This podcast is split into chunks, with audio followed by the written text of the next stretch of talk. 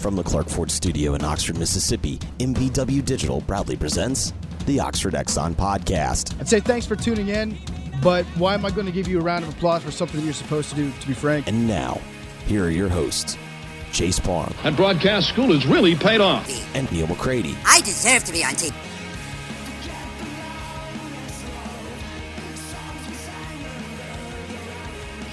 Welcome to another edition of the Oxford Exxon podcast. It is Monday, May the 18th. Hope you all are doing well as we get started on another week of podcast here in uh, month three of the great quarantine 2020. We have content up at rebelgrove.com. Uh, I have my 10 weekend thoughts. That's brought to you by Harry Alexander. Uh, you can get in touch with Harry at harryalexander.com, H A at harryalexander.com. So that's up. We're working on some other stuff as well. We had coverage throughout the weekend of Ole Miss. It's uh, landing the signature of Romello White, the Arizona State grad transfer. Uh, Zach Barry has a story on uh, rebelgrove.com. I have a column about it. Uh, Zach and I posted a um, soft verbal podcast presented by Dead Soxy, so that's up as well. So a lot of content up at rebelgrove.com. We'll have more for you as the week progress. As week progresses, I should say. Uh, let me tell you about the Oxford Exxon right now. At the Oxford Exxon, we've been telling you this for a while. You need to download the Speed Pass Plus app, and uh, you can pay without having to touch the pump or the card reader. It's safer. Obviously, uh, during the pandemic, get your gas there at the Oxford Exxon. Also, suggest that you drop into the Oxford Exxon. Great uh, beer, snack, soda selection, uh, lunch. Get the uh, get the ribs, fantastic. You'll love them. Make for an easy night of uh, give your oven a break, give uh, give yourself a break cooking for the family, and uh, get the ribs from the Oxford Exxon. You can also run next door to the Oxford Krystal. It's uh, delivery options are there as well as the uh, drive-through. Uh, Uber Eats, Grubhub, Waitr, DoorDash, all of that. It's open uh, for drive-through and delivery. They've got the new Hangover Krystal Bacon, Egg, and Cheese Krystal. It's available all day for $1.69, and they use fresh cracked eggs. Speaking of the fresh cracked egg biscuits, bacon, egg, and cheese, sausage, egg, and cheese, all of that at the uh, Krystal. You can obviously get the Scrambler breakfast bowls, and they have the new Nashville Hot Chick as part of the Pick Five for 555 that's at the oxford krystal right next door to the oxford exxon. I'm coming to you from the uh, clark ford studios clark ford's in amory mississippi 662-257-1900 's the number. Call it. Ask for corey clark. Tell corey what ford product you're looking for. He'll send you a quote within 15 minutes in business hours. It's right to the bottom line. No hassle no haggle. You get your quote and the rest is up to you. You can shop it around or you can do what i've done and that's hop into a Clark Ford. You'll love the product. You'll love the service after the sale. They do a great job. They go above and beyond. You'll experience that once you call the number 662 257 1900. Today on the show, kind of a little bit of a Chicago flair, uh, which is fitting. Uh, the night after the final episode of The Last Dance, the uh, Michael Jordan documentary on ESPN uh, celebrating or chronicling, I should say, the 1997 98 Chicago Bulls uh, Michael Jordan's sixth and final NBA title. An amazing documentary. I loved it. Um, so we talked today uh, with Dan Roan. He is the uh, sports director and weekend sports weekday sports anchor at WGN uh, News in Chicago. Covered the Bulls. He got to, actually got to Chicago right about the same time Michael Jordan did in 1984, and he's been there ever since. Uh, he began his career in Champaign, Illinois, where he was there for seven years. Then he, he's been in Chicago since February of 1984. So he's seen a lot in Chicago, including that Bulls run. We talk about the Bulls. We talk about uh, the Cubs and the White Sox, Major League Baseball's planned return. We talk some NFL as well. Talk a little bit of college football, his thoughts about some of the Big Ten schools and some of the mixed messages coming out of some of the Big Ten schools about college football in the fall. So there's a lot there. I think you'll really enjoy. It's about 40 minutes with uh, Dan. And then I taped a beer garden last week with Brett Taylor. He is with Bleacher Nation, covers the Cubs for Bleacher Nation.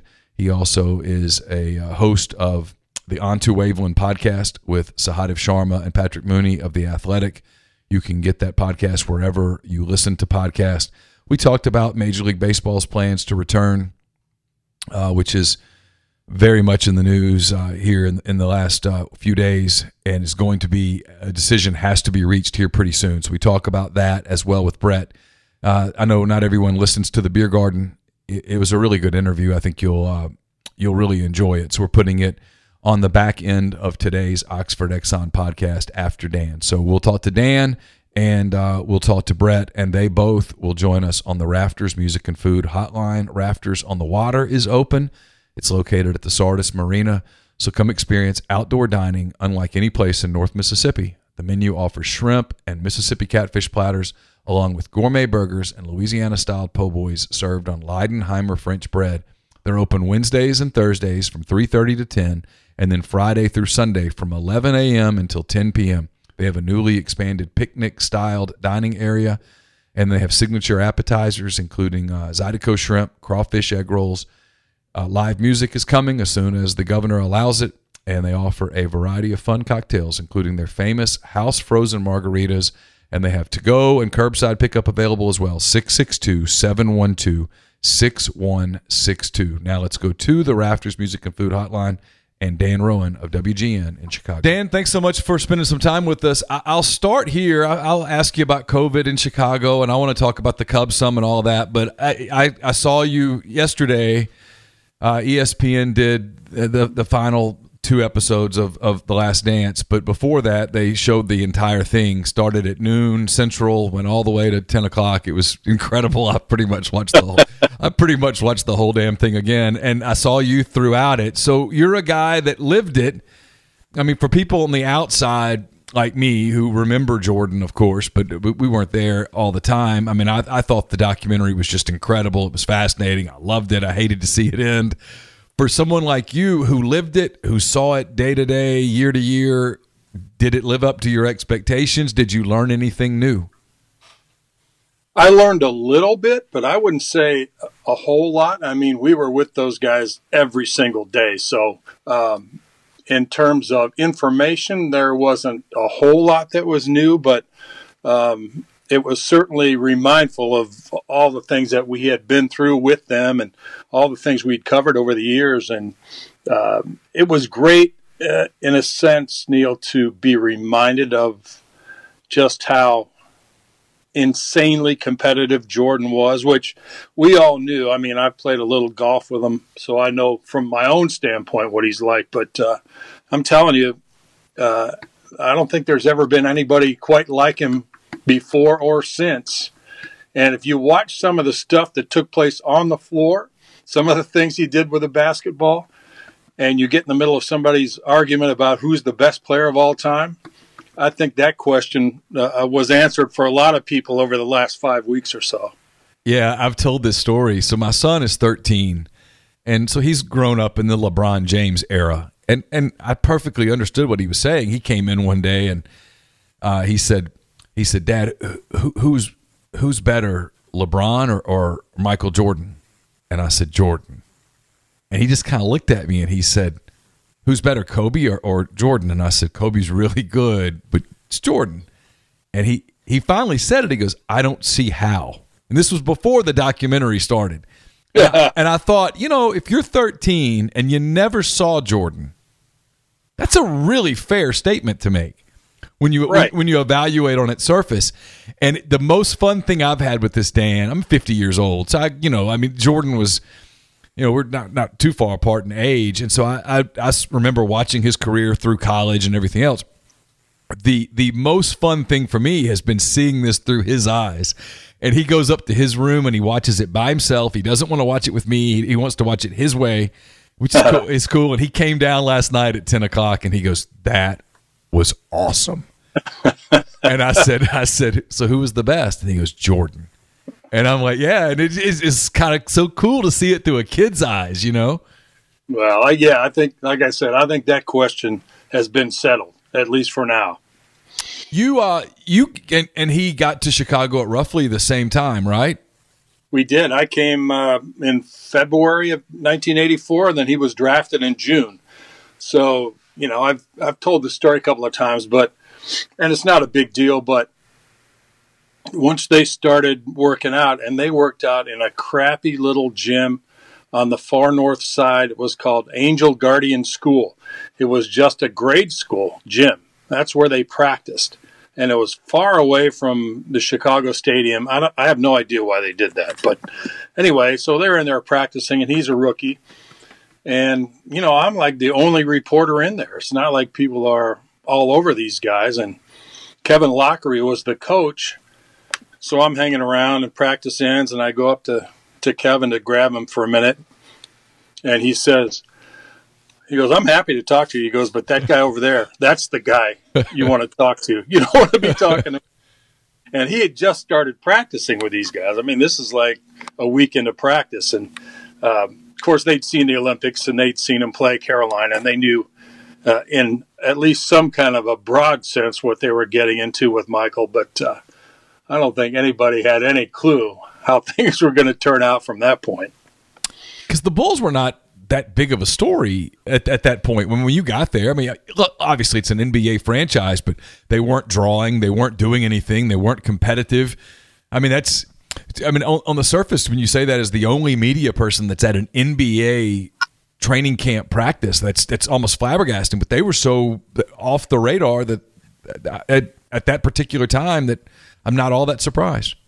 Yeah, they were they were story all right, but in a negative way. I yeah. mean, they were not a good team for one thing, and they were uh, don't want to really overgeneralize it, but they're really they had a bunch of bad guys on that team. You know, guys that cared a lot more about partying and all that kind of stuff than they did about winning basketball games, and uh, they needed uh, they needed Jordan or somebody like him to come in there and, and try to help them change the culture, and that's exactly what he did. I mean, he told the story uh, in the documentary about walking into the hotel room in Peoria, and all the guys were in there uh, doing lines of cocaine and smoking pot, and, and a bunch of girls in there uh, before a preseason game. And Michael walked in the door and walked right back out. And uh, eventually, the worst part of that group was weeded out, and uh, it didn't take him long with him to become competitive. It took him a while to get over the top, but uh, once he got there, they were pretty much competitive right from the jump. That team became a, a, a, rock star group, if you will. I mean, it was the Beatles traveling around. You traveled with them some uh, from things I've read. What was that like? Uh, crazy. I mean, you just had to shake your head at it. Uh, in fact, it was brought out a little bit in the documentary, but I remember one game uh, we were traveling to Atlanta. They played at home on a Friday night and the game went kind of long, and we were on the plane, and we didn't get into Georgia until maybe three o'clock in the morning, and another half an hour to get to the hotel. And when we got to the hotel, there were like 300 people outside at 3:30 in the morning just to get a glimpse of Jordan. I mean, that's the way it was, and it was that way every night in every city. So when you look at that uh, from a Michael's perspective, I mean, you can see where he'd be worn down. And, you know, he was asked the question about winning eight championships had he not stepped away to play baseball there for a couple of years. And really, he said, he said, I don't see how I could have done it uh, without those two years that kind of decompress. He said, we never would have gotten eight championships. It was just too much. And that was all part of it, all the notoriety and the fame. I don't think, uh, you know, I, am not going to say he didn't enjoy some of that and reap the benefits of a lot of it, but uh, it would get old after a while, I'm sure. Did you sense uh, in the in the year leading up to that third championship? Did you sense that something was amiss that that he might be preparing to step away? How surprised were you by that that story the night that it broke? Well, there was a lot happening. I mean, uh, Krause had already said that Phil Jackson was not going to come back and coach, and Michael had already said, "I'm not going to play for anybody but Phil Jackson." So, you know, you didn't, it, it wasn't too hard to connect the dots there. So you kind of knew what was going on. Plus, the the NBA had a player strike the following season, and that you know kind of threw things off kilter again. And uh, I I still think there were a lot of people that held out hope that Michael would change his mind and come back and play. But as the summer wore on, and we ran into him, I ran into him on the golf course a couple of times, and you could kind of tell that he was ready to pack it in for a while.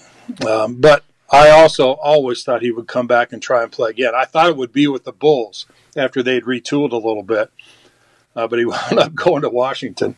Crazy stuff. I mean, he was somewhat critical of Doug Collins when he was the coach, and then when he went to Washington, he almost handpicked Doug to be his coach. And Doug and I played college basketball together, so I've known Doug for a long time, and great guy, brilliant basketball mind, and uh, he and Jordan were uh, kind of two of a kind. They were both maniacal about winning. If there's no baseball strike, does he does he stick it stick around with the White Sox a little longer and try to make it to the major leagues? In your um, in your opinion? Yeah, I think yeah, I think he would have stuck it out for a bit longer. Um, and once that kind of dried up because of the strike, uh, you know, he obviously turned back to basketball. You have to, and you're like him. I mean, you have to to hone that competitive edge somewhere, right? And that's that's what he was doing with baseball. It was a huge challenge for him. He was getting a little better.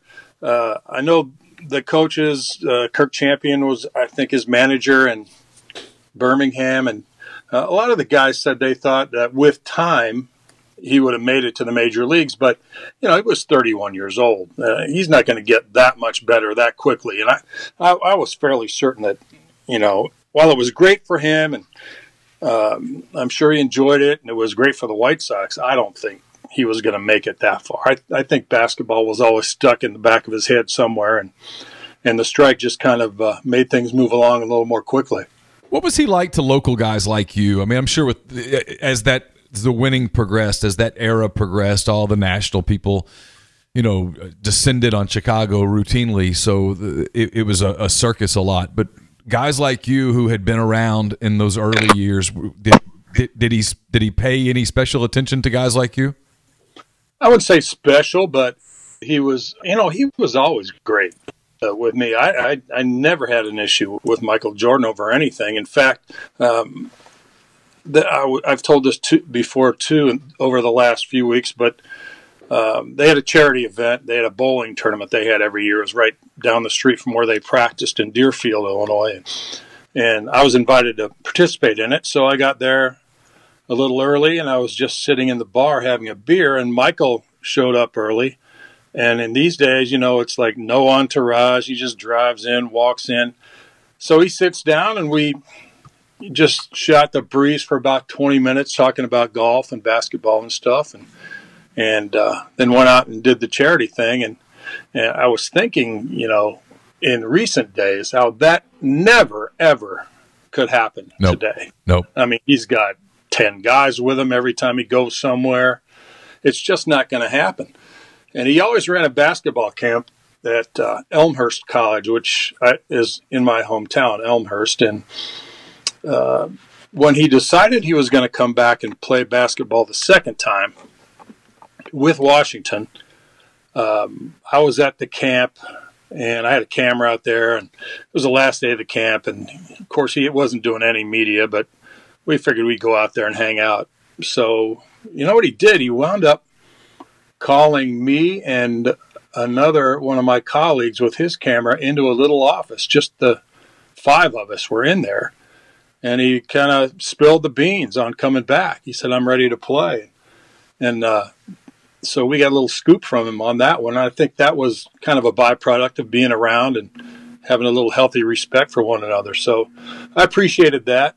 Um, there's some funny stuff. I mean, when he was uh, deliberating about the comeback, there's a health club downtown that I belong to, and we play a lot of basketball. Obama used to play with us all the time. And then uh, Michael started playing a little bit with us, which is really kind of ridiculous. Uh, like we always tell the story, he's got the ball and and some guy's trying to guard him out at the top of the circle, and of course Michael blows right around him, and this guy was trying to set a screen to get Michael free, and, we're, and we're looking at each other like Michael Jordan needs some stockbroker to set a screen to get away from another stockbroker. I mean, it was ridiculous. The Oxford Exxon podcast is also brought to you by the Iron Horse Grill. It specializes in on site large event catering for up to 250 people and off site full catering services, especially beverage catering. One day we're going to get back to normal. When we do, A lot of parties to catch up on, a lot of get togethers uh, that will need to take place, that will want to take place, wedding receptions, rehearsal dinners, graduation celebrations, and more. And the Iron Horse Grill is your answer to be able to enjoy that moment. It's a one stop shop for beverage services for a 250 to 500 person wedding or even a 3,500 person gala. It's the largest beverage caterer in Mississippi. It can service the entire state. So call Sarah Black at 601 398 0151 for your catering needs and knock that off your worry list. Let the Iron Horse Grill make your event one that is memorable forever. Uh, we're also brought to you by Dead Soxy. We've been telling you about this is an incredibly strange time we're all living in. Millions of us all over the world been impacted by these unusual events, and the Dead Soxy team hasn't been immune to that situation either. Uh, they've uh, faced some tough choices, and what they've done is instead of cutting cost and jobs, they're thinking about things a little differently. They want to keep their team intact, paid, and employed, and they need your help to make it happen. In the spirit of people helping people, they've decided to run a first of its kind support sale. They have slashed their prices site wide $6, $9, $11 a pair. They'd rather you get their socks discounted so they can keep paying their team rather than worrying about margins at times like this. It's deadsoxy.com, D E A D S O X Y.com. We're also brought to you by Nest and Wild. Sleep better with the Nest and Wild mattress. It's a Mississippi based mattress company making a high quality mattress delivered right to your door. They make buying a new mattress easy. Every Nest and Wild mattress is one foot thick, giving you comfort and support that will last. A lot of online brands sell an 8 inch or 10 inch mattress, but not Nest and Wild. Every one is 12 inches thick they're all American made, and it's a uh, fantastic deal because we're throwing in a podcast discount. Go to nestandwild.com, order your mattress, enter the podcast code REBEL20, that's REBEL20, get 20% off your purchase. Your mattress will arrive at your door in three to five days. Brought to you by Pinnacle Trust. Pinnacle Trust, based in Madison, Mississippi. They've got clients in more than 20 states, advisors in multiple states as well. Founded in 1997 Pinnacle Trust provides detailed, specialized investment management, financial planning, retirement planning for individuals and businesses, and much more. At Pinnacle Trust, investing is treated like a commodity. Decisions are made using objective information and research, not emotions. So, regardless of your level of wealth, Pinnacle Trust will sit down with you, listen to your goals, study your expenses, and put forth a comprehensive, detailed financial and retirement plan built just for you. Cookie cutter financial planners put you in a box. Pinnacle Trust builds a box just for you. To learn more, go to pintrust.com. That's P I N N trust.com. Mention you heard about Pinnacle Trust on the podcast. You'll get 10% off your first year's fees.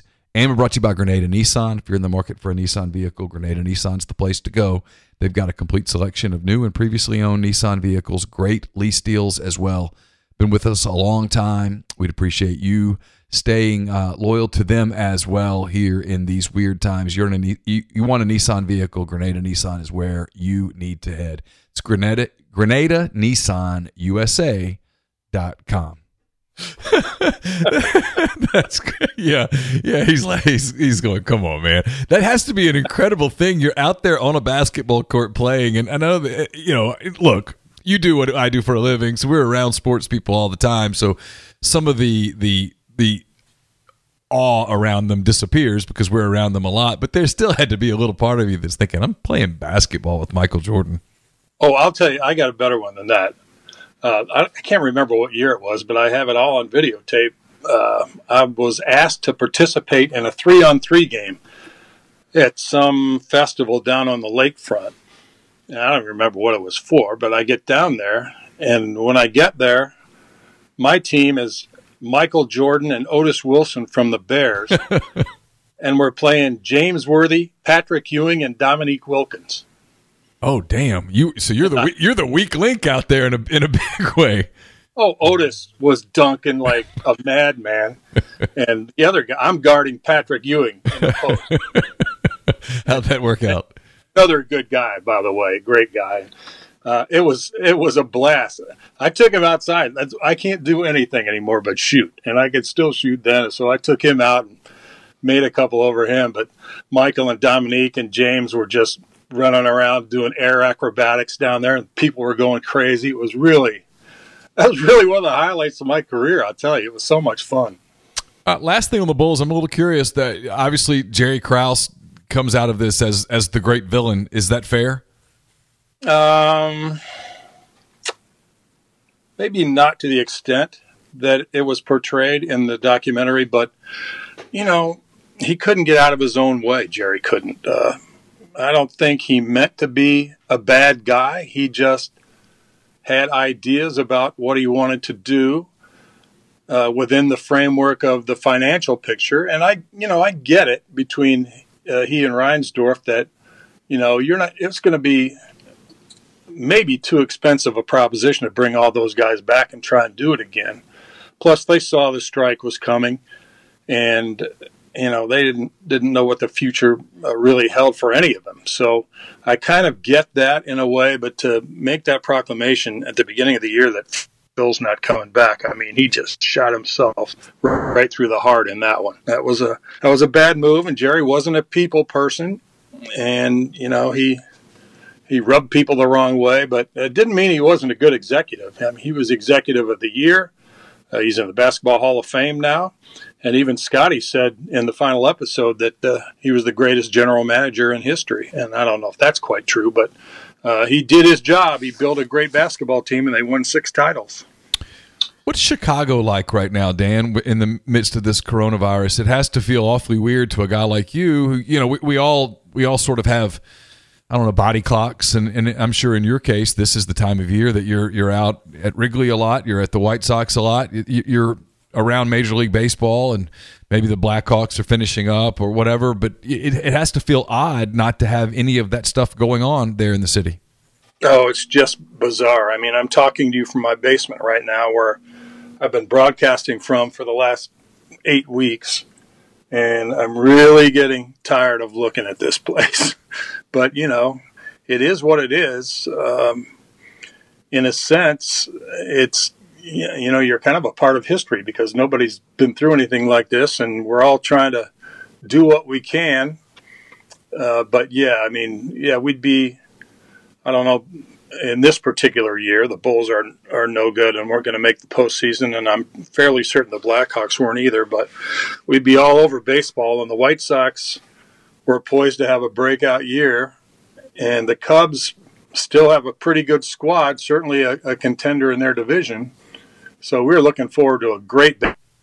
And now, you know, who knows what's going to happen, and who knows what kind of shape the guys will be in when they come back, or what their competitive uh, mentality might be. I mean, nobody knows what's going to happen, not just with the games being played and when it's all going to start, if it starts, but how everybody's going to react to coming back. It's going to be very strange around here, as it as if it isn't already. What's uh what are you hearing when you talk to Major League Baseball people, whether it's with the Cubs or the White Sox or, or whoever else? I know you have a, a, a world of, of contacts after, after the career that you've had there in Chicago. Do you do you sense a confidence that, that baseball will be played? I think it's. Uh, I think there's a split. I think there are some that uh, can't wait to get started again, uh, some, uh, I mean, I'm talking about management teams. Right. And I think there's some teams that just soon see it not happen, just see it sit out the season.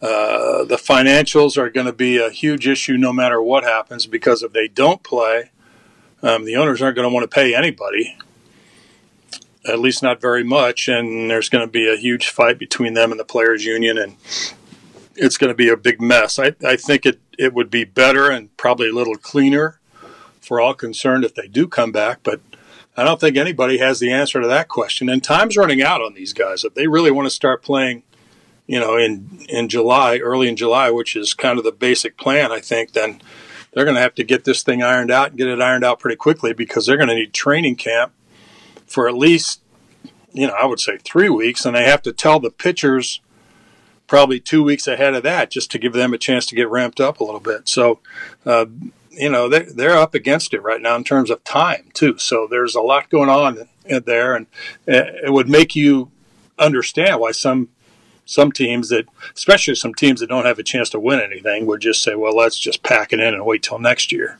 Uh, it'd be a terrible thing for the fans i'll tell you that. Yeah a team like the cubs there in chicago obviously they've they've built so much stuff around the ballpark. They've, they've created so many revenue streams.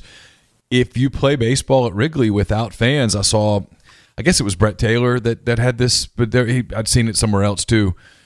Two hundred and ten million dollar loss is the is the estimate on what the Cubs would lose in terms of just gates and that kind of thing. It, it mm-hmm. it's an it's an incredible number, and, and, then yet at the same time, if you don't have a season, as you said, the uh, the, the, losses are, are, are for for both sides catastrophic. And I agree with you. I mean, it's we're taping this on the morning of, of May the eighteenth.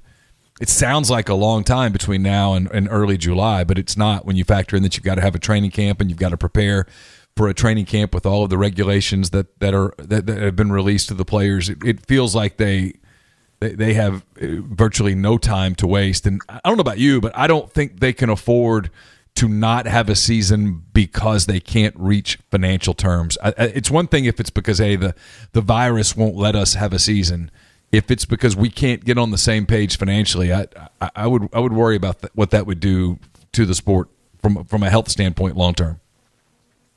Well, I agree with you. I think you know, out of sight, out of mind. If they don't play baseball, then football comes around and they do play in September like they think they're going to, if that happens, uh, you know what's you know what's the landscape going to be for baseball uh, when 2021 comes around? Maybe people will be uh, fed up with the players and the owners and the bickering over billions of dollars, and maybe they just will say the heck with it. We're not going to be a part of all this and be held hostage uh, so that these guys can make another extra five or six million dollars a piece. It's it's kind of crazy. I see it from both sides. I mean, the players have a short window to make their money, uh, but at the same time, you you have to have a bigger picture view, in my estimation. Not like uh, we heard from Blake Snell uh, last week, the Tampa Bay pitcher, who just really put his foot in it, in my opinion, when he said, "I'm not going to play unless I get mine,"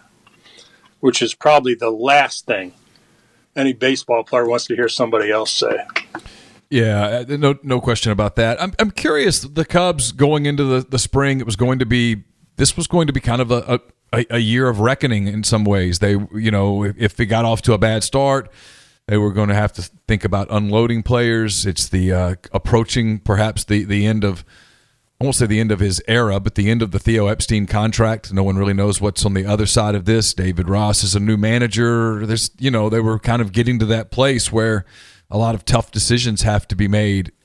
How much does what's happened, in your opinion, sort of reset some of that? Well, and you know, when you look at it, it's kind of a last dance for the Cubs too, with all these guys, um, you know, on the verge of uh, getting paid huge money or having to be traded, or in the case of like say Jon Lester, who's still one of the three team leaders out there and one of their three or four best starting pitchers. Uh, there's not much left there, I don't think. Uh, competitively, absolutely, but in terms of arm strength and all that, I don't know how much. And if if he were to have to skip a season, um, again contractually, I don't know where that goes because this is his last year uh, there is an option if he hits certain standards, which he's not going to hit. So um, it affects everybody in so many different ways. But I think the Cubs are one of those teams that uh, if they don't get to play, uh, it would really kind of hasten the uh, makeover that they're going to have to go through at some point in time. Uh, again, though, you know, with this three division setup, and half the Cubs and the White Sox would be together with all the Midwestern teams plus Atlanta.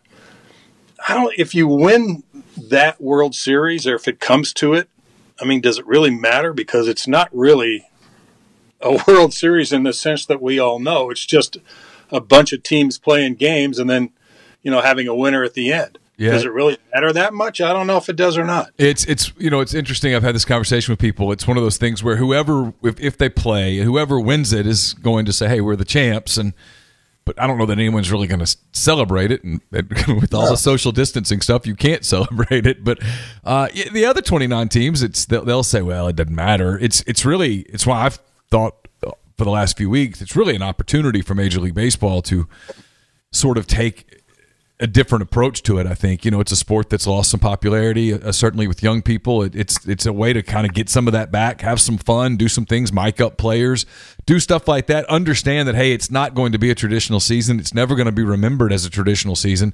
So do some things to market some of these young players to young people. Right. So one thing they've done is institute the the DH all the way around, which uh, I'm not a big fan of. I like the way it's it's separated now, but I get it for a season like this. It makes a lot of sense. Uh, you get more offense out there, and you know people enjoy that more than they do seeing a pitcher's duel. So that's that's one thing. And miking up of the players, uh, that's easy, and they should do that for sure. Uh, no question about it. Um, beyond that, I mean, you don't want to uh, toy with the fabric of the game too much. I don't think, but I'm sure there's some nuanced things they can do to uh, to make it a little more appealing to some fans that might be out there on the fringe. I think everybody will be curious to see what's going on when it starts, if and when it starts, uh, whether they can hold everybody's interest throughout a season like this with teams scattered all over different divisions. I'm not so sure, but I guess we'll find out. At least I hope we'll find out. You've had a chance in your career to cover a lot of r- really remarkable championships. We talked about the Bulls that uh, Bears Super Bowl team that was uh, goes down as one of the two or three probably best teams in the, in the history of the NFL. You covered that 2016 Cubs team that won the World Series. What, was what stands out from from some of those memories when when you look back over your career? Which of those stories sort of resonate with you the most? Well, I finally got to see everybody in town win. Uh, with when the Cubs won, uh, I'd seen the White Sox in 2005 and the Bulls, of course, and uh, the Blackhawks won their three. So it was great.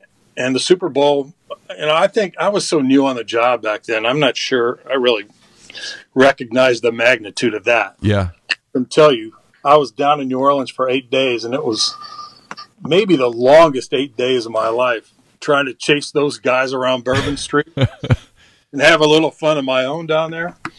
Uh, it was it was really really some kind of an experience. Um, and then, you know, when the Cubs won, I've been a Cub fan my whole life. Uh, I love the White Sox too, but uh, you know, I grew up as a Cub fan, so uh, I don't know what I was expecting. Maybe I was expecting the earth to split open when they finally won or something, and um, I wound up watching the final out in a room underneath the bleachers with two 85 year old women from Major League Baseball because they wouldn't let any of the media near the field unless you were national media. Uh, so then when we finally got out on the field, the celebration was going on and started pouring down rain. I mean, it was uh, it was so anticlimactic to me, the whole thing. And and uh, now that I've seen everybody have a chance to win a championship, I'm, you know, I'm I'm good with my career. I'm I'll be ready to retire before too long, and I've been able to see it all. But I think in the big picture, I think you know hanging around the Bulls for those six titles, and even the two years in between when they almost made it to the finals and would have if not for a bad call by Hue Hollins. Uh, I think the Bulls have have been the uh, most fun thing and probably the most impactful thing in my career. You know, I grew up a Cubs fan in Louisiana. I grew up in North Louisiana, and and uh, WGN, I guess, came to to our house in about 1982, maybe, maybe, maybe around that time. I don't remember, but I was already a Cubs fan. But all of a sudden, uh, I guess as a as a teenager, and I've told you this, and I guess in an email, uh, your show at 9:40 on Sunday nights was it was must watch television for me. It was like it was it was what wrapped up my weekend especially if it was a weekend where the Cubs had had a great weekend or whatever. It was I couldn't wait to watch that 20 minutes of, of, of that show WGN and I'd turn it on. It was channel nine at our house and turn it on. And there it was. And, and, uh, I guess it was channel eight. It was channel nine in Chicago, but it was channel, channel eight in North Louisiana. And I would turn to that. And I'm curious how many people like me from all over the country do you run into who are like, man, I, I watched you all those years. You were sort of my conduit to, uh, to the Cubs. Oh, it's, it was, uh, it was great. I mean, you could go anywhere in the country and even out of the country. We had one of our news anchors, uh, Robert Jordan, who's since retired. uh, was a scuba diver, and he liked to go down to Belize and dive. So he went to Belize and he checked into his hotel and he walked down the middle of the main street in this town he was in. I don't think it was the capital, not Belize City, but some other village or town. And people started coming out of the shops and stores just to see him walk down the middle of the street because we were strong in Central America and strong in the Caribbean too. Uh, but for me, I mean, uh, for example, one we started doing this in spring training years and years ago. On our, our last day, we would my camera guy and our truck guy and me would dive into the pool on our last day, wherever we were staying, and we we would always make some big elaborate deal out of it, and it was pretty funny usually. And so the first time we did it, uh, we dove in the pool and our management people thought it was okay. And then we went to the ballpark uh, for a final uh, practice the next day, and I had hundreds of people coming up to me to talk to me about that. And uh, that was when I really kind of first understood the reach of that superstation. And you could go, really, we could go anywhere in the country, and everybody had GN because of the sports. They wanted it. And uh, so we were doing uh, back then, we were doing White Sox, Cubs, and Bulls.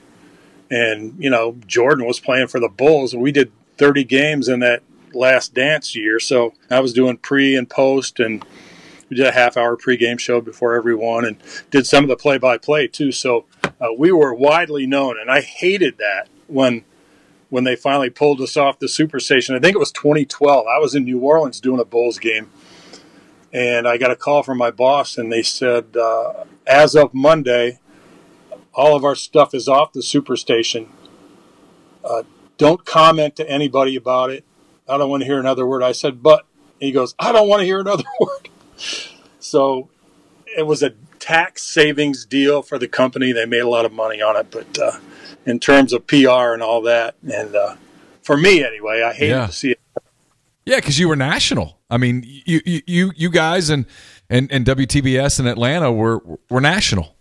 Right, and we were the only ones that did like newscasts and all that kind of stuff. So uh, anybody that was transplanted from Chicago to somewhere else always tuned in to see what was going on in Chicago.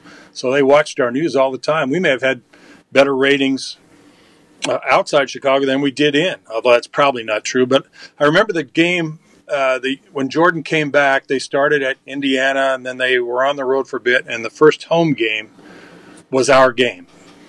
It was a Friday night, so we did a lot of. I was actually on vacation at Hilton Head, and somebody called me and said, "You got to come back."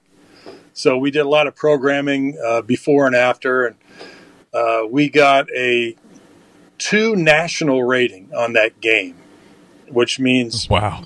two million people were watching WGN outside of Chicago, which was unheard of at the time and probably hadn't been done before or since. So yeah, it was it was a huge reach and it was a lot of fun back in those days.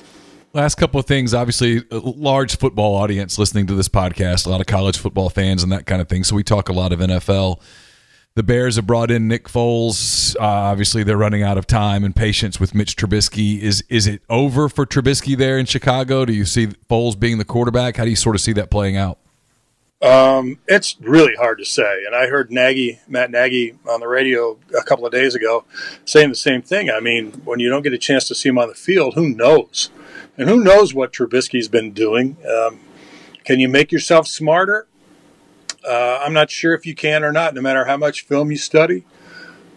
Uh, he's got the physical attributes. He's just got to be a little bit more uh, quick on the trigger. And as far as Foles goes, we've all seen him. He's plays might be I think it's his fifth team in nine years, and uh, he's basically a, a journeyman backup with a couple of bright moments.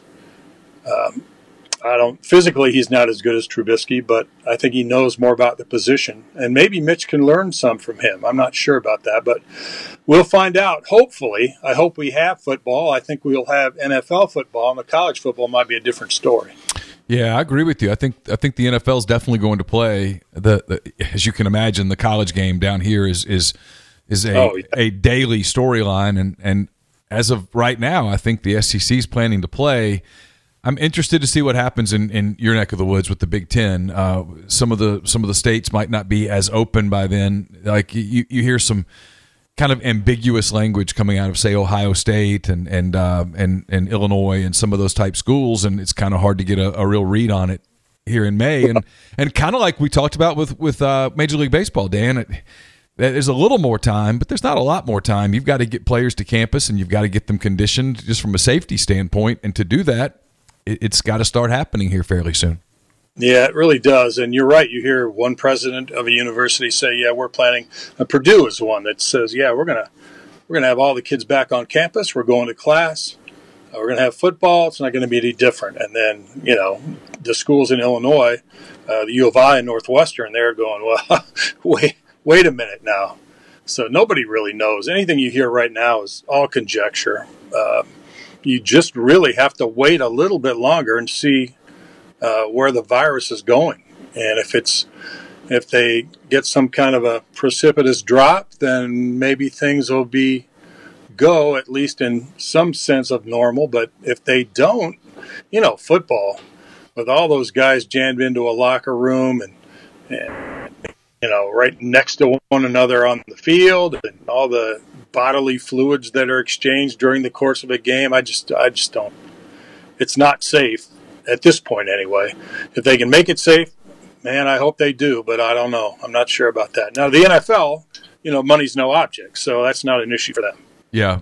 Last thing, uh, and I really appreciate your time. It's been a lot of fun for me. Uh, the next big documentary that's coming out as we all wait for real sports to sort of happen again is ESPN is going to unleash the uh, the McGwire Sosa uh, yeah. Uh, documentary. You you had a front seat for that as well. What what do you remember from from that season? And then, uh, kind of as we close, is there is there a scenario in your mind where the the Cubs and Sammy Sosa sort of, uh, I don't know, let let bygones be bygones, and and there's a day when he's welcome back in Chicago? I'm not sure. I think he's welcome back. I don't know if the Cubs are very welcoming at this point. Uh, Ricketts, Tom Ricketts, has said he, he wants Sammy to, to uh, apologize for some of the things that happened before he thinks about letting him come back as part of the group. Tom wasn't even around when that was going on, so I, I, I don't really understand his motivation in some of that. That was a great year for me personally because Chip Caray was doing play by play and he was also doing the game of the week on Fox on the weekend. So I filled in for him on Fridays and Saturdays and some Sundays. So I probably did 30 or 40 games as play-by-play with Steve Stone that summer and called a lot of Sammy's home run. I got his 66th home run in Houston that the Friday of the last weekend of the regular season. Um, it was exciting as it could possibly be, and I think you know most of the media were looking the other way when it came to what was in the lockers and yeah. what these guys were taking. Uh, it was pretty easy to get caught up in it. Uh, but as time went by, I mean, uh, you, you, I mean, you understood the unfairness of all of it just because of uh, records in baseball are pretty sacred over the years.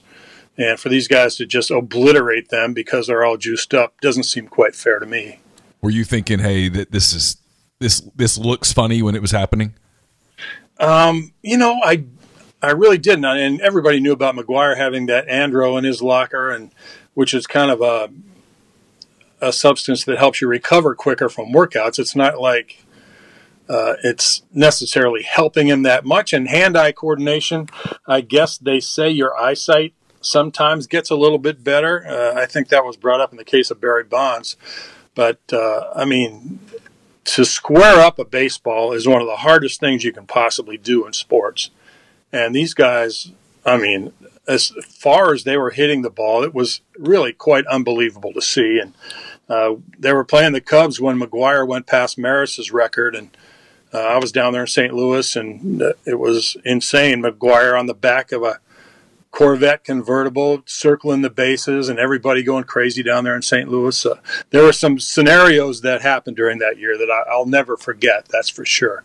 But uh, in you know, you look at it big picture from uh, a few years of perspective, it seems kind of washed out at this point. I do hope Sammy gets to come back for his sake at some point, but he's going to have to mend a few fences first. Well, listen. Thanks so much for your time. Uh, you've had a you've had an incredible career there with, in Chicago and w- one of my favorite cities, and you've gotten to cover some some fantastic stuff. And as someone who has followed you, I, I know how uh, I know how well you have done it. So uh, I really, it's been an honor to talk to you, and I really appreciate it. Oh, thanks, Neal. I appreciate that. And uh, anytime you need something, let me know. Go enjoy some golf. I hope soon, and um, hopefully you're back covering some uh, some real sports before too long. All right. Thanks. Take care. Bye. Take a break in the show to tell you about Community Mortgage, located in Oxford, Memphis, Soto County, and Chattanooga. Underwriting and processing is done in Memphis, so you're getting local underwriting and understand your market. A leader in condo financing in Oxford, and the float down option where you can lock in the current rate, but if rates go down before you close, you get the lower rate. 662 234 2704 or JLOWE at communitymtg.com. Also brought to you by G&M Pharmacy on South Lamar in Oxford, also Tyson Drugs on the Square in Holly Springs.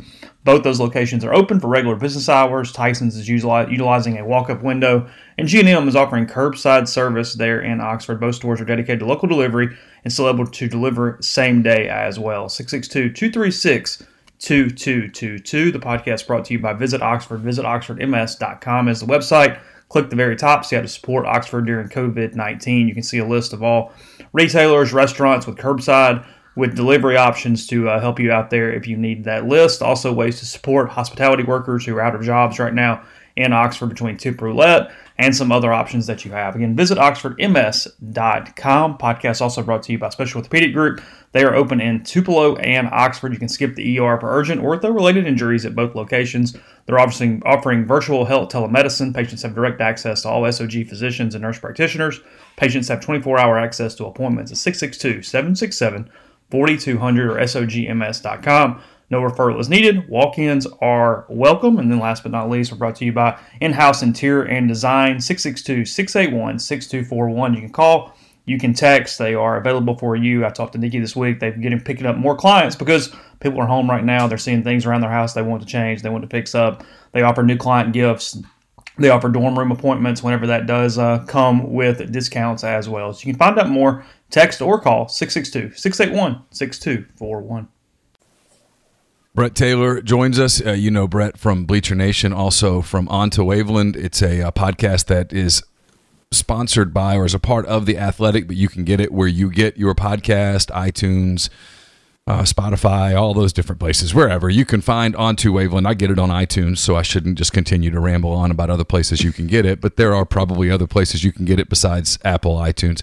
Really good. They had one out just yesterday, and I listened to uh, all of it when I was out walking uh, out walking the dogs, Brett. So it was really good. So uh, thanks so much for spending some time with me. i have been looking forward to this for several days. How are you? Yeah, thanks for having me on. I mean, I'm. It's I find like a lot of people, our ability to connect with other humans right now is uh, is limited, and so you know any opportunities to do that, even if it's just in sound, is uh, I don't know. It's nice. It gives you you get like a little like I feel it now as I'm talking to you. You get like just a little extra swell of positive energy in your gut, kind of, because it's like, all right, all right, I'm I'm connecting with another person right now. That's that's nice. Yeah, you know, it's funny because I do a lot of different podcasts. Um, our network of podcasts, uh, thank God, has expanded. We've done we've done well, and and you know, we do a I do a financial podcast now. I do a kind of a general podcast. I do a recruiting podcast. Of course, I do a lot of podcasts that normally talked about Ole Miss sports back when there were Ole Miss sports. And so now we're just talking to different people. But you're right. I catch myself. I get people saying, man, I bet you get tired of podcasting. And I'm like, no, not, I mean, no, not really. I kind of look forward to talking to different people about different things because you're right. It does kind of help you sort of feel grounded and connected and, and like, a little hopeful, I think, at times. Yeah, in a way that's. Um, I mean, I think we get that a little bit in normal times, but especially now, where like it's easy to say in the abstract, you know, we're all in this together, we're all going through this, we're all feeling, you know, kind of the same things and all that, but like it's very different, I find, when you actually are confronted with having that conversation with another person. It's like, oh yeah, this this really is impacting everyone. Um, and that's obviously that's um, terrible in a num- number of ways, but it's also um, like an anxiety relief in, in other ways. So yeah, um, yeah, I feel you. So, you know, I get this question a lot about, you know, hey, Neal, what do you think about football season, specifically the college football season? As you know, I'm, I'm based in Mississippi, and to say that people care about the SEC down here is probably an understatement of gigantic proportion.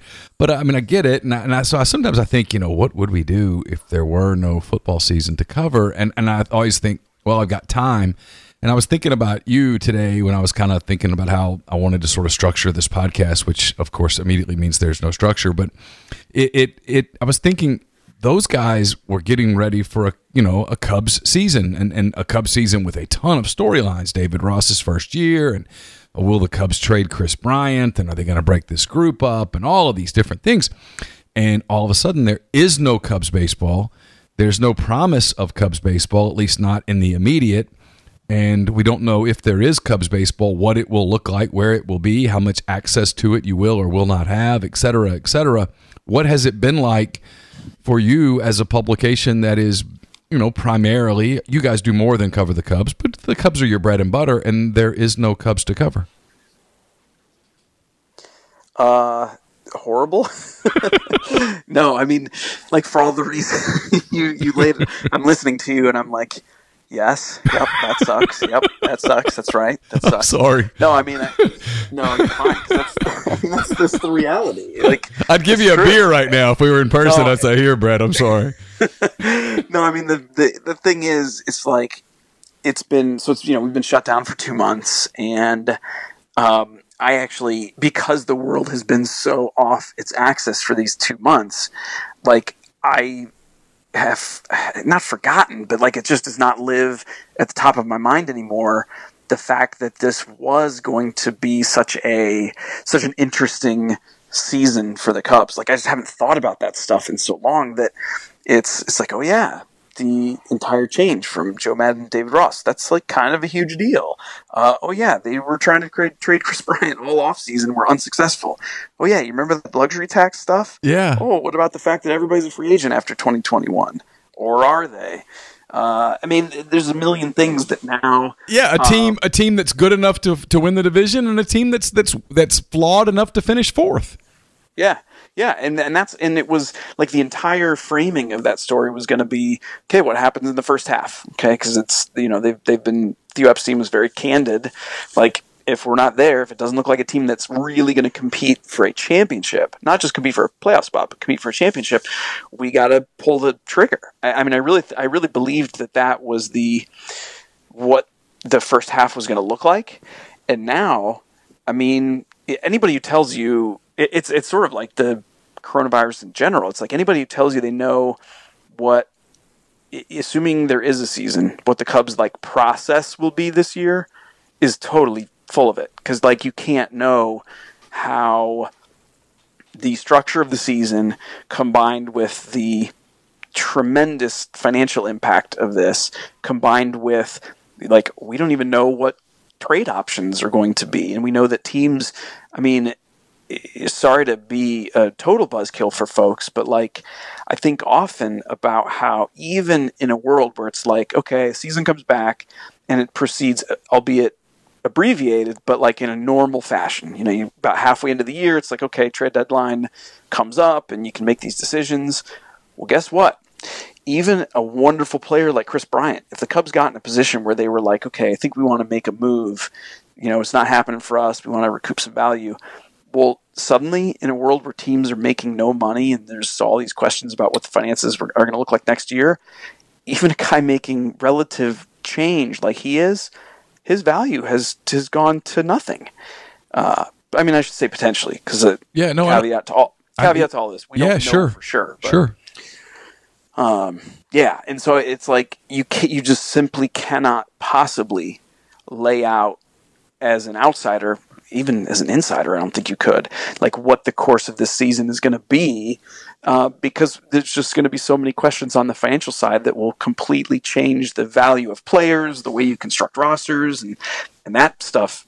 By the way, like even when we get back playing, and even in a quote normal year next year, if that happens, that stuff's going to linger for a long time. I think we're in for a really, really fundamental change in the financial side of baseball for a while. I wasn't going to go there right away and remind me to get back to some other things. I could keep you for seven or eight hours. I'm so fascinated with some of these different things. You don't have seven or eight hours, which is which is probably a good thing for you.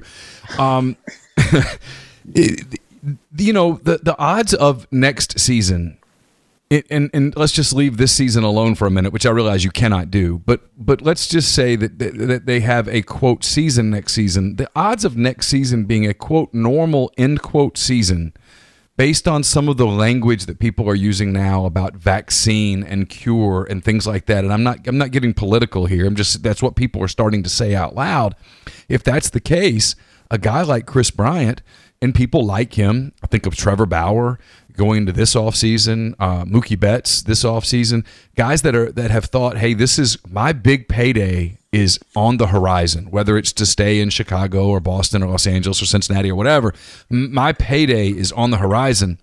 Now, if you're one of those people, I don't know that you're quite so sure that your payday is anywhere close to the horizon, and it makes me wonder if some guys are going to say, you know what, let me let me sign a real short term, maybe even a one year deal I'll just stay where I am. I'll take less than I ever thought I'd get and wait for the industry to recover so that I can then get my payday. Yeah, I think that's exactly what's going to happen. I mean, I think to a T, that's what's going to happen with. Um, I mean, Mookie Betts is a perfect example. You know, he was a guy who was coming up on 300 plus million this oh, offseason. Yeah. Oh, yeah. Uh, 20, 28, you know, superstar. He was just perfectly primed. And now I, I just, I can't imagine the team that's going to be willing to put a contract like that on their books right now. And and even yeah, though will would there be a team or two that's willing to like say, yeah, we'll we'll give you a 5-year deal. But like you're going to cap it at such a number that it's not going to make for a um, reasonable choice uh, for him. So I think you're going to see superstars taking one year deals that look like chump change. I, I really and and again, we'll see.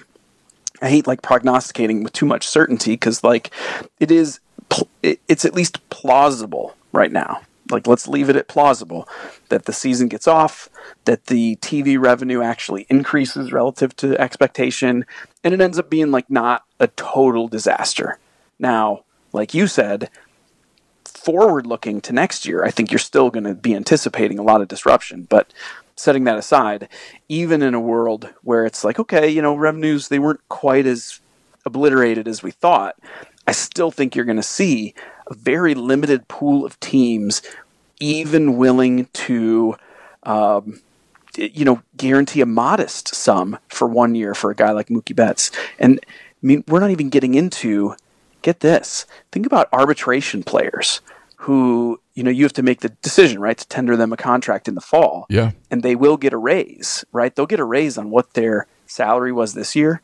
But if the landscape for payroll completely changes suddenly we might see a lot of star level arbitration players non-tendered because teams are like sorry in this new world like that that salary just doesn't make sense. I mean that's think about that. Think about if the cubs had to make a decision on whether to tender Kris Bryant a contract because he might make 25 million. Isn't that crazy to it, think about? It's insane. And yet, yeah. That's it's that's not off the table. Like it's crazy, but that's how crazy things are right now. You wrote a column, uh, I think it was yesterday, maybe last, last evening. I don't know. Um, now's the time for Major League Baseball teams to justify the love we, being the fans, give to them. I, th- I thought you made a couple of, of remarkable points, and I was listening to your podcast with Sahadev Sharma and Patrick Mooney. Um, onto Waveland again is the name of it, and and, and you kind of I don't know I don't know which one you did first, the podcast or the column, but there was some mirroring, obviously, because that's what we do, and and it was it was really interesting. You made a a, a really good point that I keep waiting for other people to sort of make, which is you and I are both baseball nuts. I think it's safe to say. You probably even more so than I. And and and I grew up. It was the only sport that I just devoured. And that strike in 1994 uh, cost the sport fans, cost the sport fans that it still probably has not completely recouped. it it uh, it absolutely cost a lot of uh, people's passion for the game. That that was a, a season that you know the Montreal Expos were really good and the Braves and all that stuff, and it went it went to hell and it went away. And and whether it was the owner's greed or the player's greed or what whatever, the the common man, if you will, can't relate to either side because of the exorbitant salaries and because of the exorbitant wealth of the of the ownership that pays those salaries. So you were talking about how here we go into this crazy time for baseball where the owners have made a proposal and the players are going to counter and all these things. And the, the, the two sides hate one another and they don't trust one another.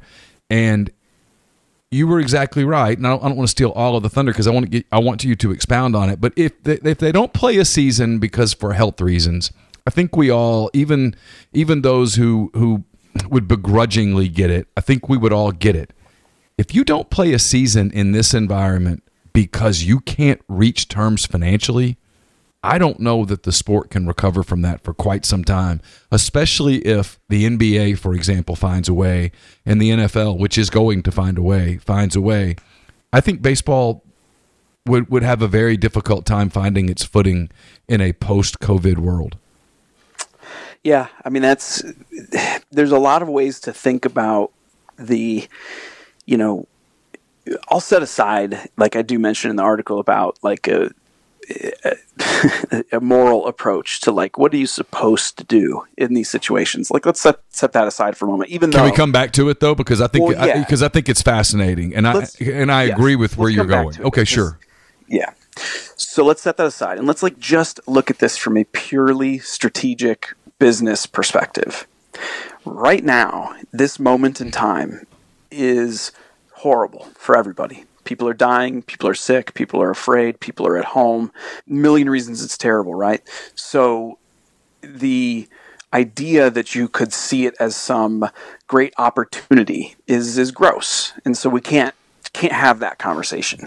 But the reality is that where people do want that entertainment to feel good, to feel normal, to feel distracted, you know, all these kinds of things, there actually is a goodness there. Yes. That isn't just about money. Yes. And you, so again, setting aside the morality for a moment, if this situation has created that opportunity where you can be a part of bridging that gap, you are just completely stepping on your own balls to not participate in fill that gap because what you could create in the long term are more fans, right. more dedicated fans, more opportunities for ways that they can consume your product, new ideas that you may never have come up with, all kinds of these things that you would lose, the opportunity that you would lose if you sacrificed this season on the altar of money, not because the health risks prevented it.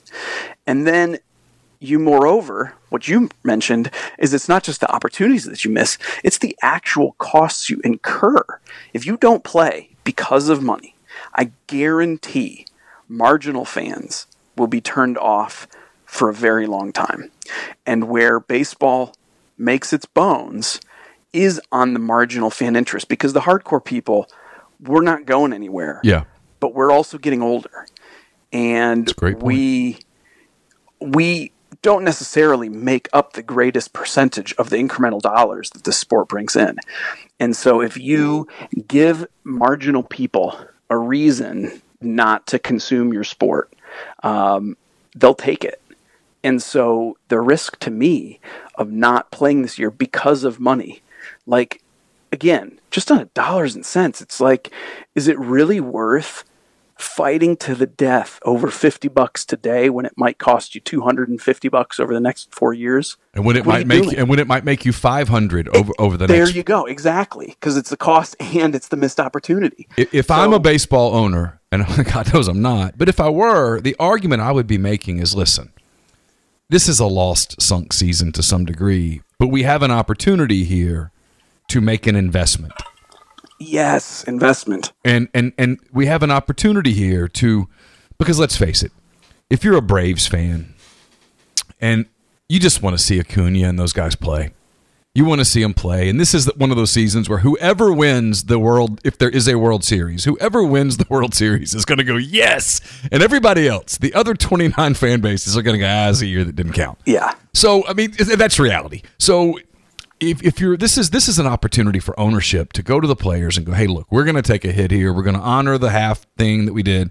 We're going to take a hit here. Here's what we're asking for from you in return because we realize we're asking a lot of you. All we're asking is, hey, let's have some fun here. Let's try some new things.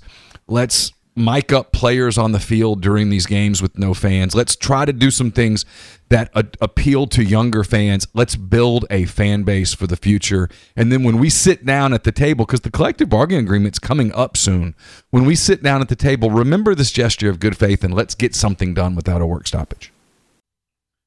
The Oxford Exxon podcast is also brought to you by John Edwards of Regency Travel Incorporated in Memphis. Been telling you for a while that uh, travel's going to get back to normal. It's not there yet, but we're headed in that direction. I got a note from John just the other day.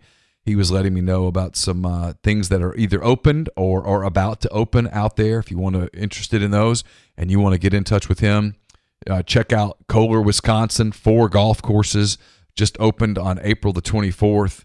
Uh, great deals there in Kohler. The Watercolor Inn in Seaside, Florida. Uh, it, it opened on May 1st. Beach access, pools as well. Uh, the Kiawah Island in uh, South Carolina. All the hotels, the villas, and the homes they opened on uh, they opened on May the 16th. Two golf courses, uh, pools, beaches. Also in South Carolina in Hilton Head, the Sea Pines Resort there in Hilton Head. Hotels, uh, homes May the 16th, golf courses, pools, beaches opening as well. And then uh, if you want little something more, a little more exotic in uh, the British Virgin Islands, sailboat rentals with full crew, uh, all of that stuff opening up on June the 2nd, up to three couples, total of $14,500, all inclusive. If you want to get away and enjoy travel, things are opening up. You want to get in touch with John, 901 494 3387 or send him an email, jedwards at regencytravel.net. First time clients save $50 off their first book trip just by telling John you heard about Regency Travel on the podcast. We're also brought to you by Oxford University Bank. OUB, locally owned and operated right here in Oxford. When you deposit money at OUB, that money and the vast majority of the bank's profits go right back into the Oxford community. OUB gives you the benefit the benefits of home uh, all the comforts and benefits that you're used to from the big mega banks, except they give you a personal touch, all the technology and products you want, but there's no buttons to push, no wait. You get a live person when you call, great customer service at OUB. You also get Kasasa, it's the absolute best cash checking account. And with it, OUB will pay customers 2.5% interest on their balances up to $50,000 and refund ATM fees nationwide. They also have a commercial checking account now paying 1% interest as long as you keep $10,000 in the account. It comes with fully interactive online banking. To learn more, go to liveoxford.bankoxford.com or call 662 234 6668. OUB is FDIC insured. And we're brought to you by Bluff City Advisory Group, dedicated to building the future you desire. Founded in Memphis in 2019, their team is comprised of established and seasoned financial experts who came together to serve individuals and families of their beloved hometown. The firm is built on decades of wealth management experience, and they've seen it all.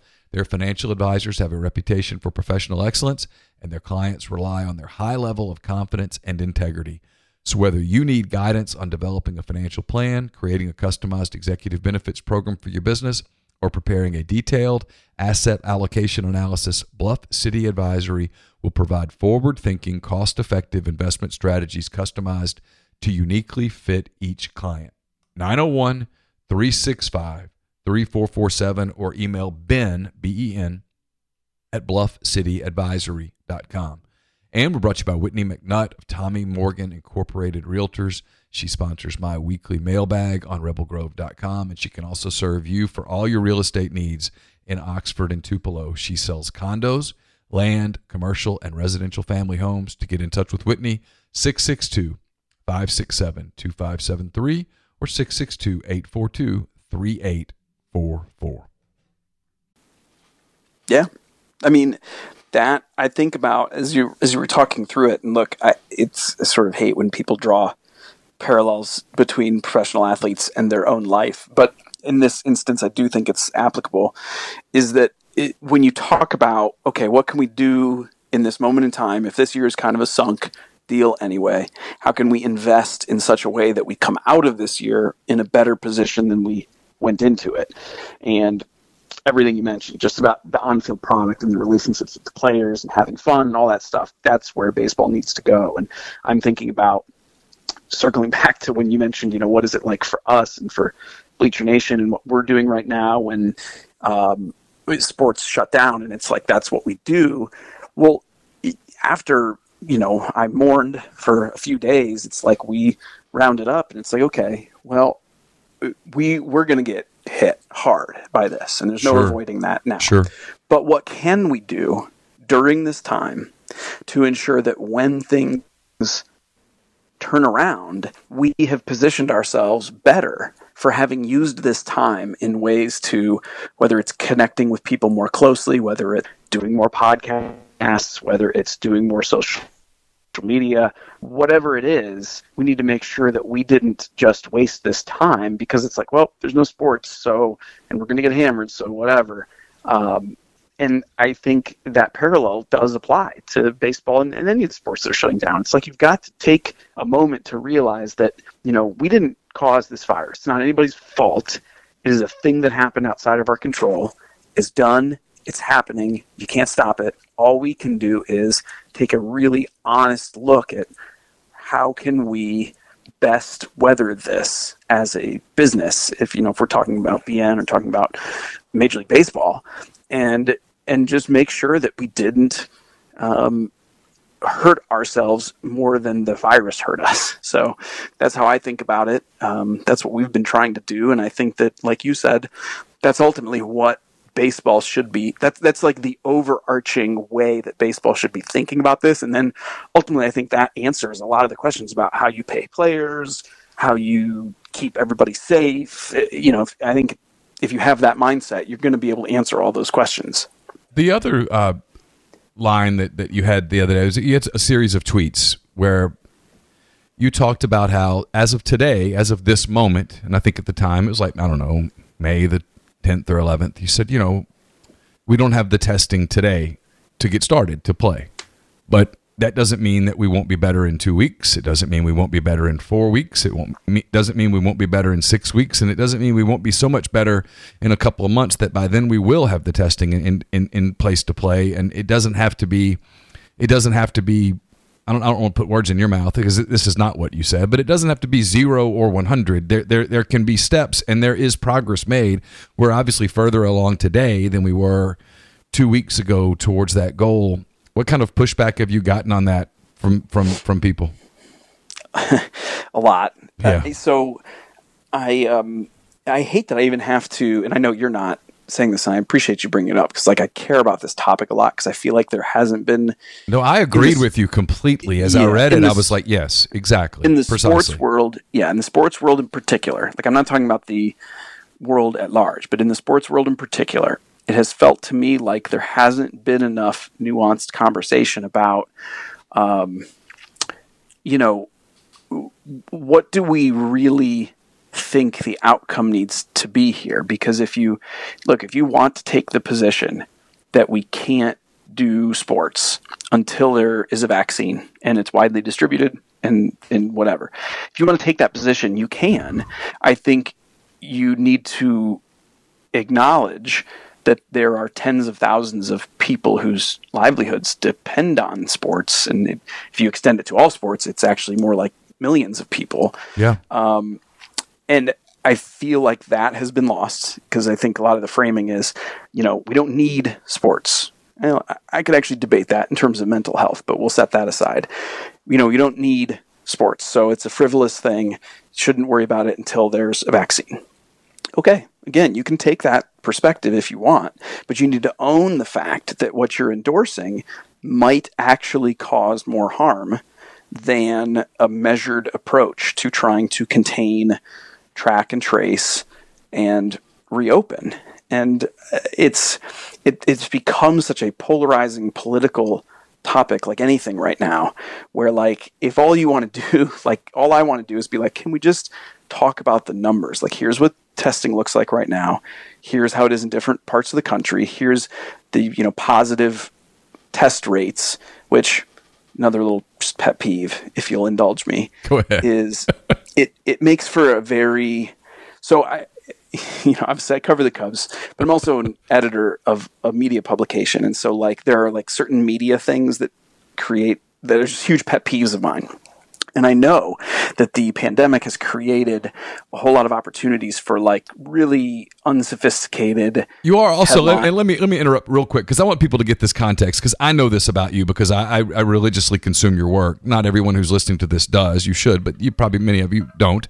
You also have a, a legal background. You you could have been an attorney and stayed in the legal field for the rest of your life, and you, you pursued a passion.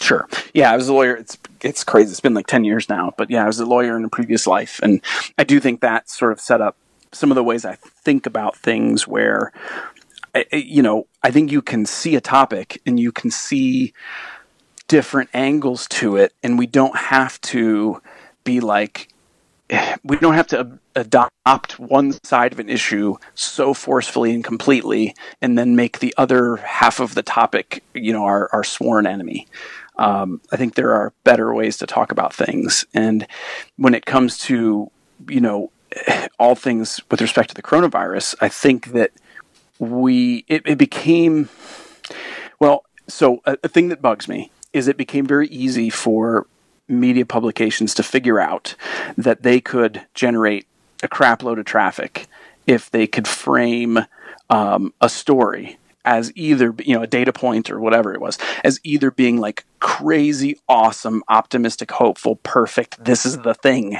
that's going to solve it or the exact opposite like holy crap did you notice this terrifying data point that everything's horrifying and it's it's broken and we're all going to die? And that that became clear to me about a month ago was eh, when you could just tell major media publications started getting their data back and they started being like you know this is the stuff that's doing really well and it's truthful because it's based on data we can frame these stories in this way and da da da da da um, it bugs me it just it bugs me so much because it's you're, you're not doing your readership any real service by creating these like black and white zones and forcing them to exist in that when the reality of our time right now is that you, you can find a data point for anything you want to say. Nobody knows anything. Um, so anyway, circling back to just the the point that underpins this, when you see um, headlines right now about like, ooh, positive cases are still, you know, they opened up and then theirs are going way up, and it's like that might be true, and we should investigate that. But how is their testing doing? Is their testing also exploding? Because if their testing is exploding, there's a certain reality there. If you're testing a lot more people, well, we know this disease has varying degrees of severity. So if you're testing a lot more people, you're probably going to catch a lot more positives. So what you really need to be looking at, in my unsophisticated opinion, is the the rates of positive tests. Because then, if you're in an area where there's just a crapload more testing, and the rate of positive tests is going down, you still might see the total volume of positive tests going up. It's just that you're capturing more of them, and it actually might be that the virus is uh, receding. You know, the RT number might be going down in that area. So anyway, I know that's like a, a huge tangent, but I follow this stuff closely because it impacts the way I have to talk about sports and sports resuming. And like, I'm trying not to get swept up into, and I and I don't think I am this. I'm not someone who's like, we need sports back at all costs, and here I'm going to just argue with everyone about the safety and efficacy of it and all this. Like, no, it's quite the opposite. I my position is I don't know. I really don't know what the world is going to look like in a month when baseball wants to start spring training part 2. But I leave open the possibility that we could be in a much better place in a month. So like I don't understand why people want to act like today is June 14th. Like that just doesn't make any sense to me. I'm with you completely because it's not June 14th. We have we have time to make those decisions, and you can move in a you can progress in a in a linear way towards a decision.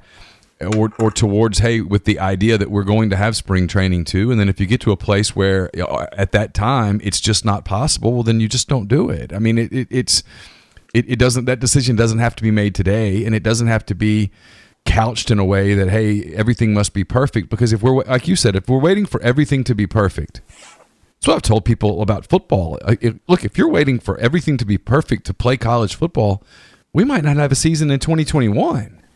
I mean, them, you know, I mean, we're still waiting on some vaccines. I mean, you know, we're we're going to have to be smarter. There's going to, to be some common sense.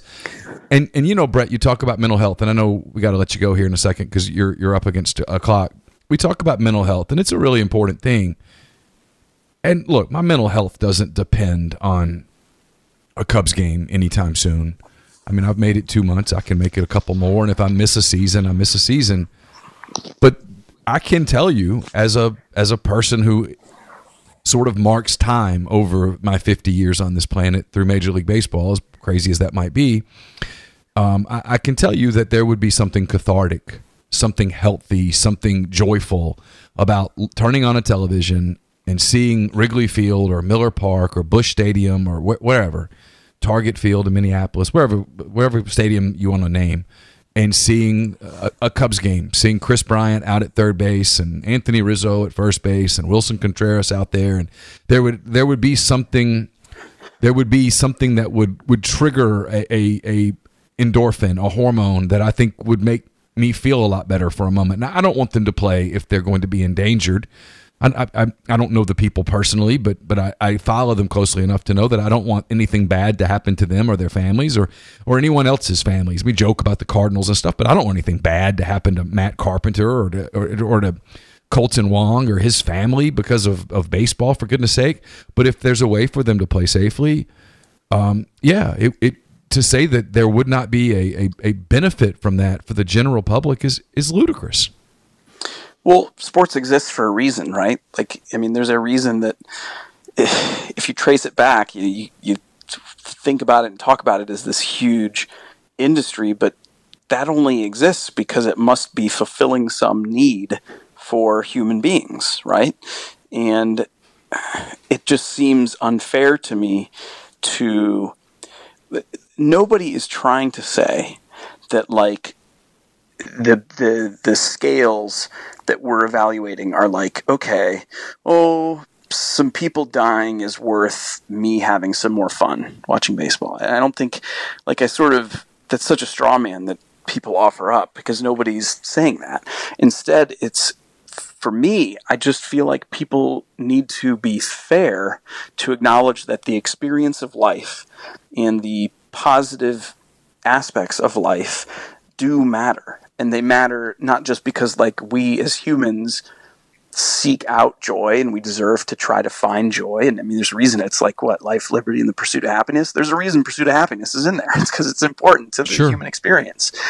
And eh, i think that the part though that does get lost is eh, it's an accumulation of a lot of the uncertainty. I mean a lot of this is out of everybody's control but like the uncertainty of what's going on, the scariness of what's going on, plus the fact that all these things that we enjoy are shut down and inaccessible to us, and the, the relationships that they create between people are, are closed off from us, that does have a serious impact on mental health for everyone, in my view, but certainly for you know someone like me. I, I have major anxiety issues. I mean, I'm on medication, man, and it does a great job. But it's like the risk factors for people who already, you know, are challenged, you know, to then have the what's happening in our world thrown upon that, it does make it it's it just makes it a lot scarier, a lot riskier, and a lot more challenging. Such that like I don't think it's unfair to want to think about okay, but how can we start doing some of the things that we enjoy and that ameliorate those mental health concerns if we can do them in a safe way. So, yeah, miss me with the folks who are like shouldn't even be talking about baseball coming back because it's not safe. Da, da, da. No, that's that's a really unfair way of talking about it because there's a whole lot more to it than just like us liking watching some dudes in pajamas slap a ball around. it's like there's, I mean, there's just so much more to it, to the connectivity, to the distraction, to the chemicals in your brain.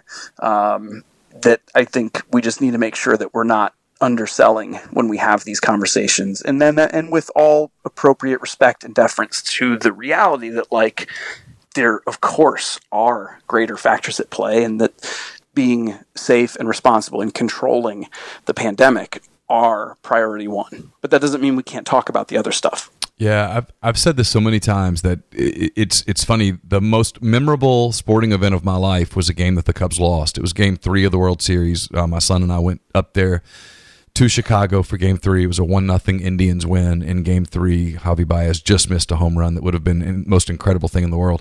But anyway, what I remember most about that game was not the game. I do remember a double play that ended the top of the fifth where the stadium was so loud that I thought, wow, this is incredible. I do remember that. And Justin Grimm just lost his mind, pumping his fist. And I do remember yeah. that. But what I remember most about that night, and I can hardly get through this with telling people this without choking up, is the, two, the person to my right and the two people to my left. The person to my right was a girl, about a woman, I should say, about my age, who had brought her father to the Cubs game as a surprise. He'd gotten tickets to the World Series as a surprise, and it was super emotional for them. It was their bonding thing. It was what had bonded them as father and daughter over the years, and it was remarkably pure and genuine and awesome. And then to my left, there were these two guys that were probably five years younger than me, maybe, who had gone together, gone in together, and bought season tickets somehow years and years ago. And they didn't even know each other, but they did it because neither one of them could actually afford the season ticket. So they came up with this plan together. And through the years, their families had become super close, and their wives were best friends now, and their kids all played together. And during the national anthem, both of them are are, are um, kind of choking up, and because it was the Cubs World Series first World Series game at Wrigley since 1945, and all that all that stuff. At the end of the day, it wasn't about baseball per se. It was about what baseball does to bring people together. It's the same thing that college football does. I tell people this all the time. You you don't go to college football games religiously over the years because you really care whether Ole Miss beats Vanderbilt or not. That's, that's it's, it's because of the memories that you make and the people that you see when you go and you reunite with classmates or you meet family or whatever. It's really not about because you you love the spread offense that Auburn runs or something. I mean, it's just not. I mean, there are a few people that, like that. Like you and I might get into the war and all the specific stuff, but for the most part, when you go to a ball game, the people at the ball game are there for the experience, for the visceral part. When you watch a game on TV, there's so many people I've talked to who are like, "Yeah, man, I just miss the game being on in the background." You know, I think about how you and I wouldn't even be having this conversation and and have become acquainted as we are without sports, you know? And that's No, we would never have met one another probably. Yeah. So I mean, that's that matters, right? Like it's okay for us to care about that, right? Sure. I, I yeah. certainly I certainly hope so. Yeah. Yeah. Hey, I know you got to go. I really appreciate your time. I, I, I, always I love your work. If it means anything to you since the pandemic, you have uh, I go to your work more now than I did during the seasons when they played, and I was on your board a lot when the on your on your site and, and reading your Twitter feed a lot when the uh, when the Cubs were playing. You are uh, you're you're a source of kind of sanity and and uh, grounding for me. So from me to you, thank you for your, the work that you do. Well, thank you so much, Neal. And I'll say for you, for uh, the student athletes, for the universities that depend on the revenues, I very much hope that they find a safe way to have college football this fall because I know that that's um, the the tentacles of importance for that stretch out very very far, and I, I, recognize that, and I I do hope there's a way to safely figure it out. And I've talked to college football people in the last 48 hours who are all cheering really hard for Major League Baseball to get started and, and to create a, uh, a, that's a, true to blaze a path. If if there's yes. ever the sporting world has never been more unified than it is today. Yeah, someone's it is fun. Yeah, someone's got to do it. It's funny. Like Major League Baseball is hoping that the NBA does it first. Yeah, I know. Yeah, and the NBA's Somebody. hoping Major League Baseball goes first. I know it's exactly. it's hilarious. Hey, thanks so much for the time. Best of luck to you. I hope we can uh, visit again soon. Yeah, of course. Thanks, Neal. All right. Bye, Brett. Thanks again to Brett Taylor for his time on the show today. And again, thanks to Dan Roan for his time.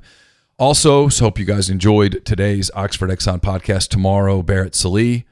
He covers college football for CBS Sports, does TV for CBS Sports HQ, and he does radio for SM, Sirius XM College, I should say. So uh, Barrett's going to join us tomorrow. We're going to talk college football, what he's hearing about college football's return, how that looks, what it will look like. Uh, we'll get his thoughts. We'll talk some college football itself as well, because I know a lot of people uh, just miss talking about the actual sport, not just the all the stuff that's going on from a pandemic standpoint. So we'll talk to Barrett tomorrow on the Tuesday Oxford Exxon podcast. Until then, stay safe out there, take care, and thank you for listening. Be good.